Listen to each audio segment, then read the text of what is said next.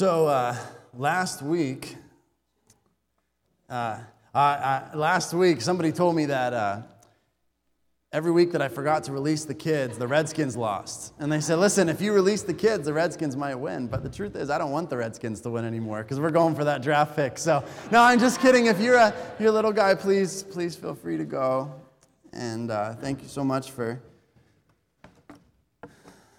for staying through the song and what a great morning so far, huh? What a great morning. We're going to continue to look at Ephesians. Now we're in chapter 4 already. We are flying through. And so I'm going to read it this morning and then we're going to go back through and, and kind of break it apart. Ephesians chapter 4, verse 1. And, and something I forgot to mention during announcements um, if you've noticed, I use the English Standard Version for the most part when I preach.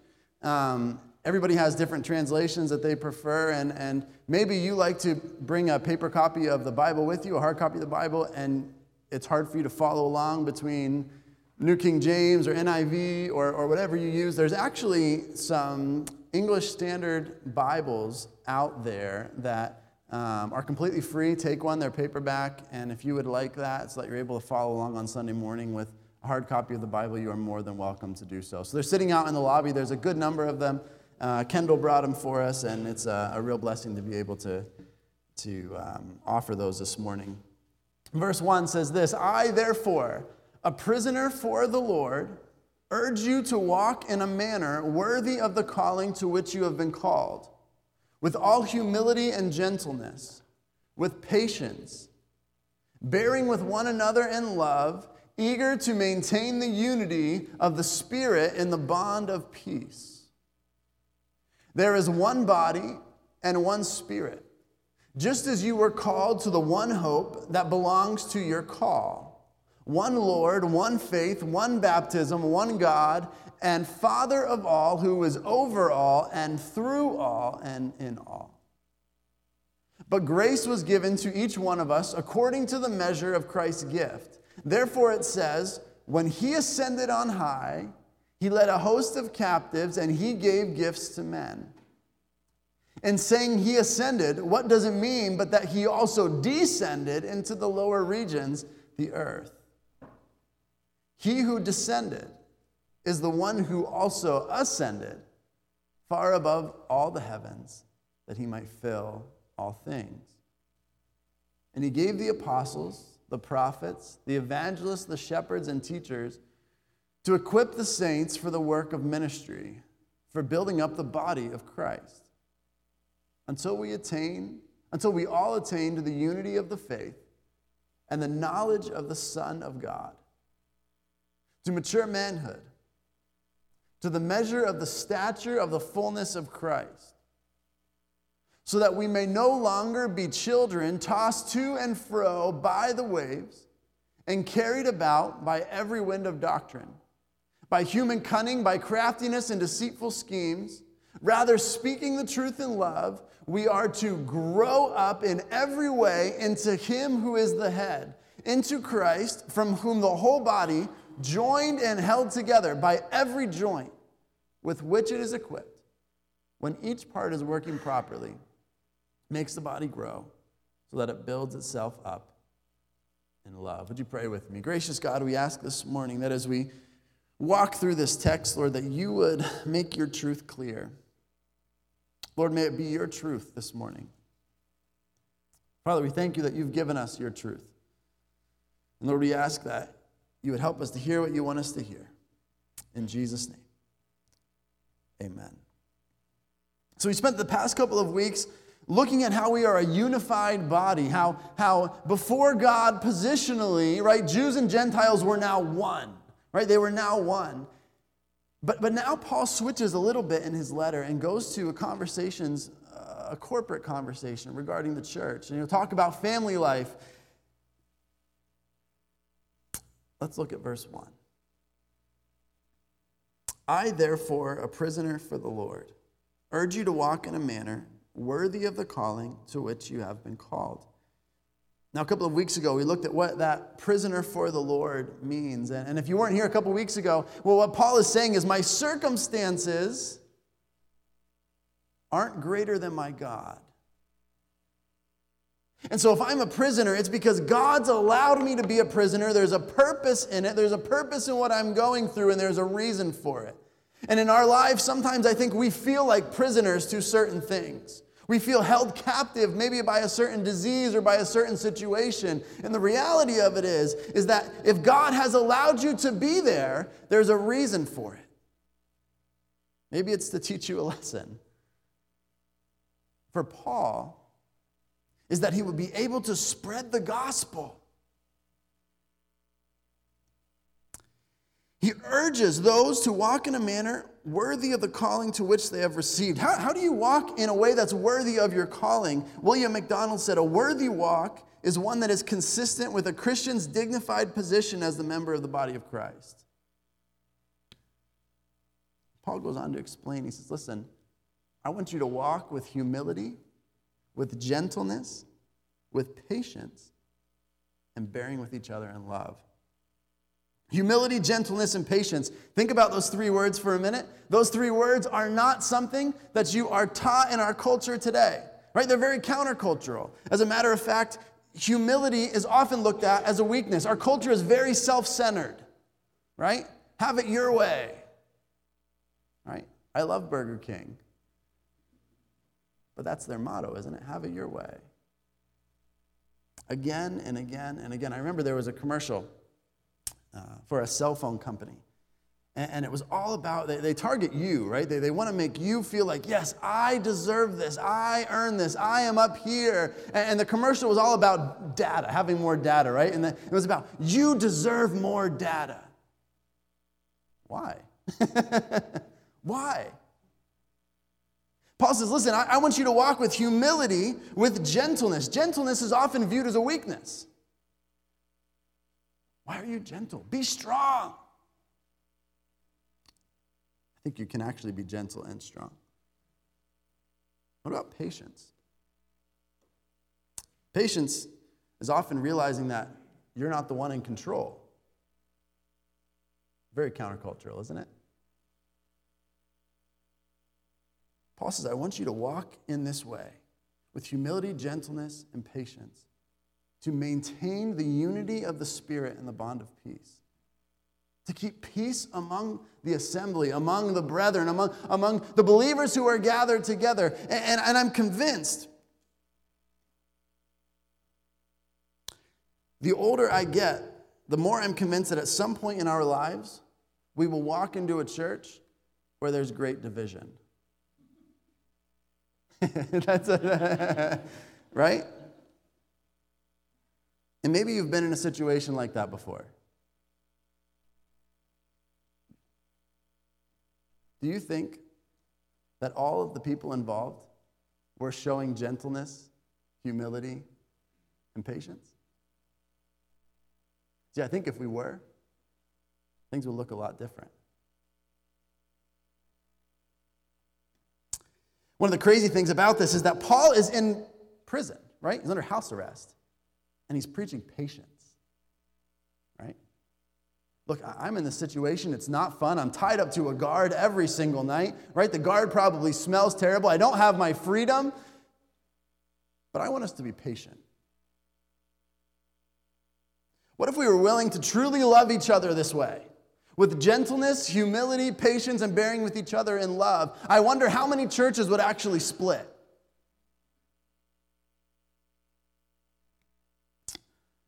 I wonder how we would be known as Christians in our culture if we truly loved this way.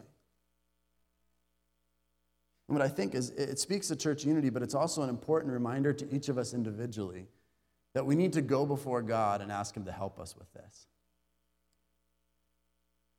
Galatians 5 22 and 23 says this, but the fruit of the Spirit is love, joy, peace, patience, kindness, goodness, faithfulness, gentleness, self control. Against such things there is no law. Paul says, Listen, I, I want you to walk in a manner worthy of the calling which you are received. How do you do that? It's in the Spirit, right? It's not on Tony's strength or on Tony's terms. It's what God does in my life. And if you're in a, walking with the Lord, makes a huge difference.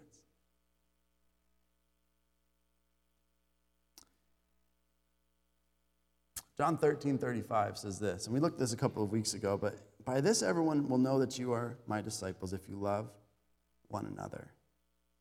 See, I think if we truly live this way, if we truly love this way, if we truly acted this way, then would our churches be known for love? And as I was working through this and, and processing and thinking, I, I, I, just wrote down something and I said, you know, let us be known. Mount Vernon, right? Let us be known in each of our communities, right? It's not just Oxford and Quarryville. Some of you live in Nottingham or Little Britain or anybody else from farther away? Where? Parkesburg. Parkesburg. How about where else? You live in Maryland? Northeast. All right. That's right. Represent, right? Represent. But would we be known? We should be known for that in our community. For standing together. For a church that's unified, that loves one another, that takes care of one another and works with one another. Verse 4 There is one body and one spirit, just as you were called to the one hope that belongs to your call, one Lord one faith, one baptism, and one God and Father of all, who is over all and through all and in all. And this speaks to the unity that we have together. We're one body. Together we make up one body. There's one spirit who lives in each and every one of us. It's not that I have a different Holy Spirit than you do, it's the same spirit. We have one hope. There's one God. Contrary to what you might hear, there is only one God. We have one faith, it's a Christian faith. One baptism, one God and Father of all, who is over all, through all, and in all. I don't know if you ever heard of Joni Eareckson Tada before. Um, if you haven't heard her testimony, it's, it's pretty amazing. Uh, but but she, she wrote or, or said this it's believers are never told to become one we already are one. We're expected to act like it. Right? Believers are never told to become one. We already are one and are expected to act like it. And I just thought that was such a great summary of what Paul has been writing so far that we are all one. No matter how much you like the person next to you, don't look at your spouse. Verse 7. But grace was given to each one of us according to the measure of Christ's gift. Therefore, it says, when he ascended on high, he led a host of captives and he gave gifts to men. And saying he ascended, what does it mean but that he also descended into the lower regions, the earth? He who descended is the one who also ascended far above all the heavens that he might fill all things. This section in Ephesians 4 is one of the more highly debated parts of Paul's letter, um, and maybe even one of the more highly debated parts of the whole New Testament. And it brings up a conversation which we're, we're not going to have enough time this morning to work through it all, but I, I just want to make sure I present to you the two thoughts that are thought about Ephesians 4 8 to 10, um, more than 7 to 10. The first one is that this is referring when Christ descended, that he descended to earth to Bethlehem. We know about that, right? In Bethlehem, the cross, he rose again. The second train of thought that goes along with this is referring to, and maybe you're familiar with the Apostles' Creed. Do you know what the Apostles' Creed is? Right? It's kind of, I just want to clarify, it's not inspired scripture, right? But, but it's almost like an interdenominational statement of faith, kind of. When you think about uh, different churches and how they'll use it, and sometimes churches change different words, but there's a statement in the Apostles' Creed and it's He descended to hell. If you're familiar with it, He descended to hell. And, and some people will take Ephesians 4 8 to 10 as a part of that greater conversation, right? The word hell actually referring more to what would be called Hades, right? And Hades had two parts it had Abraham's bosom and the part where um, those who were condemned. It wasn't a purgatory, right? But it was a place where they were waiting for the Messiah to come or for judgment to come. And so some people will take Ephesians 4 8 to 10, and it's referring to that.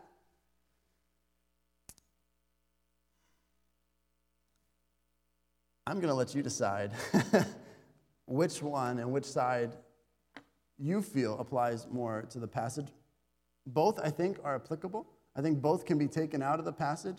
The conversation of, of Sheol, of Hades, is, is a much larger conversation than we have time to look at this morning. And so I, am not trying to just give you a surface level, um, but that's really all that we have time to deal with this morning. Um,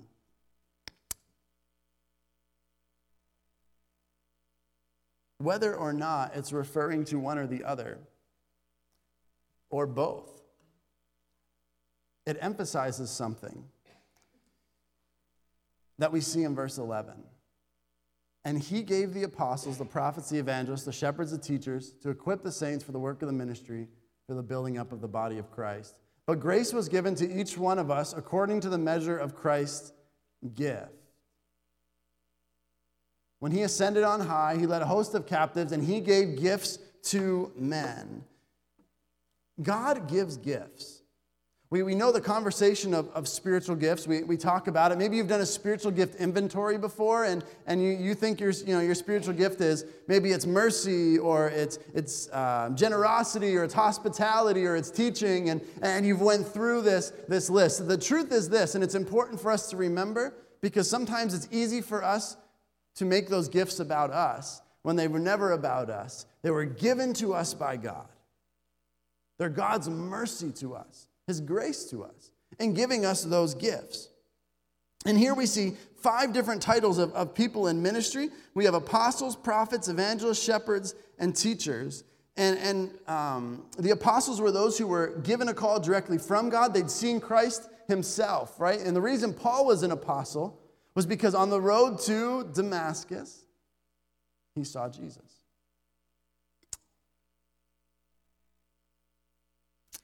Speaks of the prophets, those who had been given a message from God.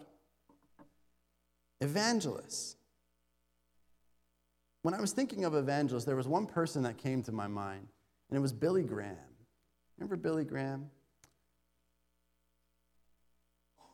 The Lord used Billy Graham in a way beyond our explanation to preach to thousands and thousands and thousands and thousands of people. When I think of someone who had been gifted as an evangelist, I think of Billy Graham and the way he could communicate across cultures and generations. And you say, that was God working in the life of that man. But why were these people gifted this way? It was to equip the saints, right? The saints being all of the believers, for the work of ministry, for building up the body of Christ. See, God's given us different gifts, and, and again, this is, this is just a small list. We could look at Romans 12 or, or other lists that list spiritual gifts in the Bible. But the perspective is this that we are to be strengthened and to reach others. For the work of ministry, for building up the body of Christ. See, we, we talk sometimes about church being for the edification of the believer, right? Do you know what that means, church for the edification of the believer? To, to strengthen spiritually, to grow spiritually. We talk a lot about discipleship. But that doesn't mean that we keep our faith to ourselves. See, if we're living a gospel centered, a gospel focused life, it naturally leads to multiplication right? If I'm truly focused in my life on Jesus Christ and on what He's told me to do, it's going to lead me to conversations with other people about salvation. And a question that we have to ask ourselves, and I remember reading this one time, is, is if we truly believe that Jesus is the only way to heaven, and we truly say that we're not ashamed, then why aren't we telling people about it? Why do we wait until Sunday morning to talk about it? And maybe you do. Maybe you have conversations with people regularly. But I know statistically, the church in America, we keep our mouth shut regarding the one who gave his all for us. You know, we don't just come to church on Sunday morning to shake hands and say hi, talk about our week, collect shoe boxes, have different events.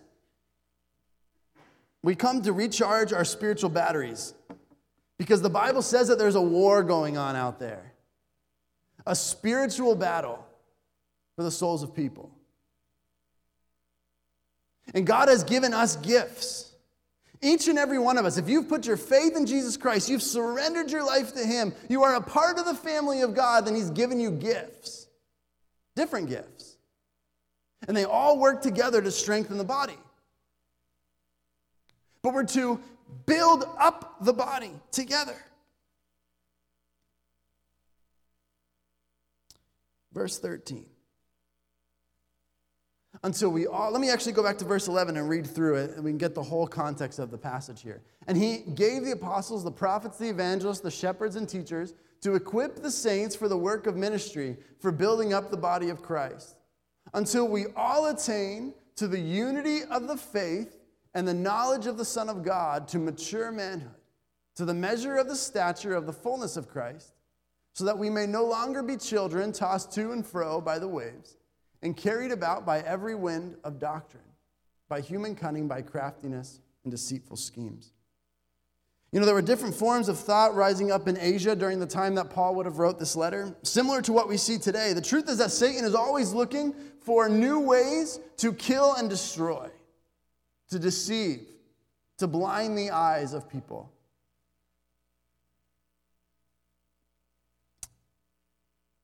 And I think what we have to ask ourselves is this How do we keep the pen from falling off? Now,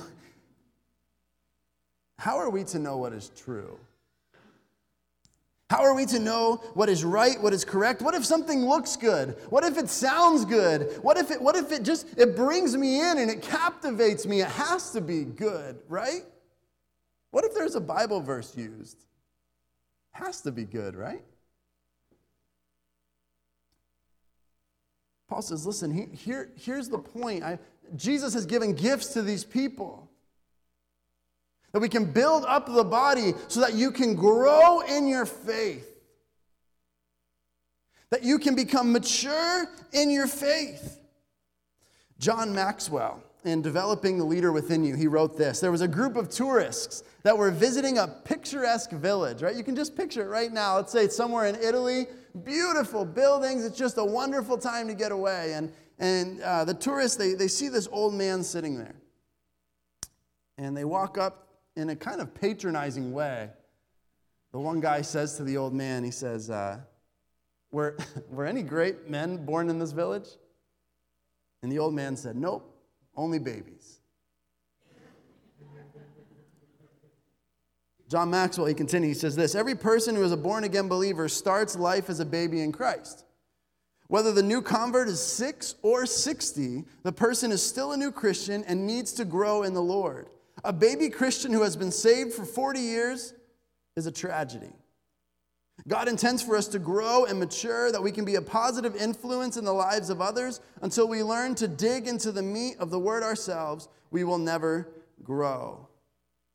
The, the, the, truth is today, especially in America, we are blessed beyond any generation, any culture before in history. You can read the Bible, you can listen to the Bible, you can, if you don't understand the, the version you're reading, you can read a paraphrase, right? You can purchase a commentary and learn the history. You can look at um, the Greek and the Hebrew. You can find all of those things online and they're explained to you. You can look at Bible dictionaries, and most of those things are completely free. We have no excuse for not reading the Word of God. We have no excuse for not digging our roots deeper into the ground. But we do.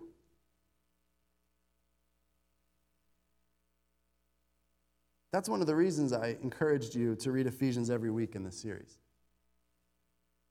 Is that we get in the habit of regularly studying God's Word. I don't know how many of you guys uh, are on Facebook or, or, other things like that, but um, Instagram, YouTube, you can, you can listen to uh, pastors from just about any church, just about anywhere. And sometimes it sounds so good, doesn't it? Things that are said. Sometimes they're wrong. Sometimes it's a different gospel that's being preached. And I'm not speaking of one person in particular. There isn't even someone that's going through my head right now, but it, it's just the reality of it. But it sounds good, and we buy into it. Maybe you share it. You're spreading the same word. See, we don't have an excuse for that because we have God's word. It's been given to us. Many of us have so many copies of the Bible at home that you can't even count them because you don't know how many copies you have. Are you growing in your faith? Last week we, we sang that old song. Remember, read your Bible, pray every day, and you'll grow, grow, grow. You know, it speaks to the importance of us growing individually, but but you know, one of the, one of the great things about this letter, and, and I love in verse 13, is Paul says this look at the first four words until we all attain, until we all. This is a, a picture of us as a corporate body. We grow together. We want to be a church whose roots are planted so deep that when teaching happens contrary to Scripture, that when you're going through something, you're like, wait a minute, that's, that's not right. And that doesn't mean we can't disagree on certain things, because I'm sure we do.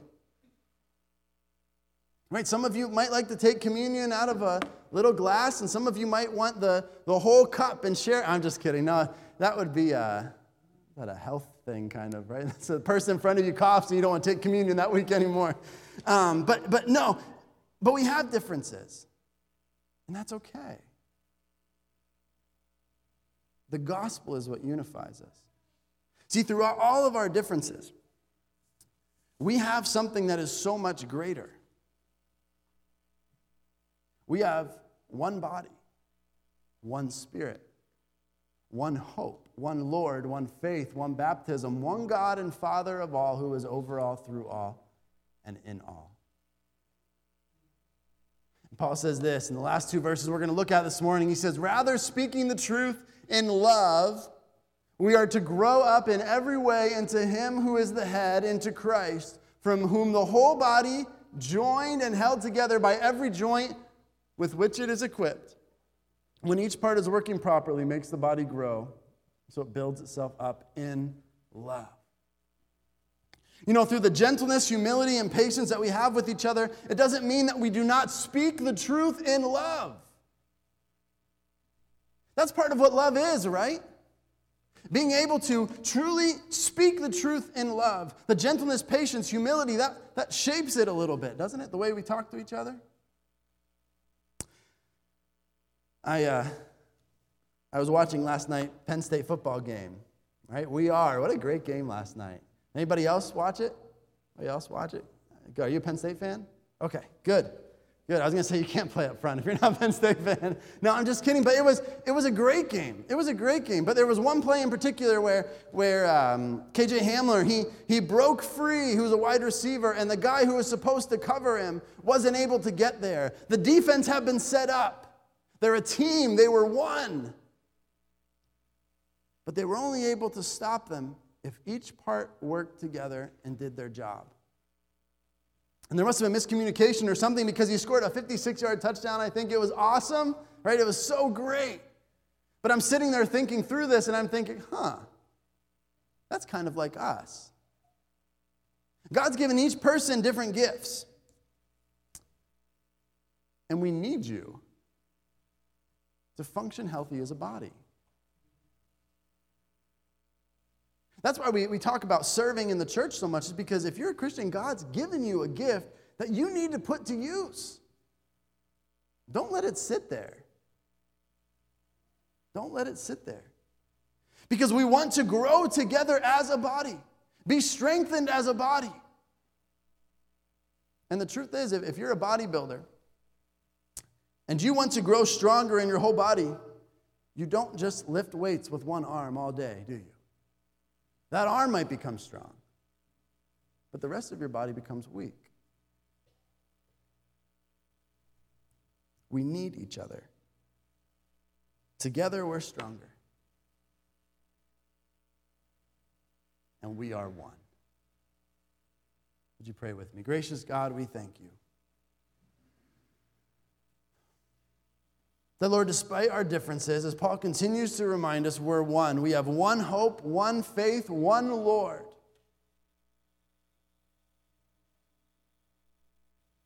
Father, we, we know that you have given us gifts, and maybe some this morning aren't exactly sure what their gifts are. Lord, may, may you make them clear. And Father, encourage us all to use them for your glory. Father, may Mount Vernon be a church that's known for its love, for its gentleness, patience. May we be known as Christians, Father, as, as being countercultural in that way. Father, when, when people think of, of an example of unity, may this church shine as that example of unity, despite differences. Father, may you always be glorified in the way that we live our lives. And may we stand united as one. In Jesus' name, amen. Stand with us as we sing this uh, last song.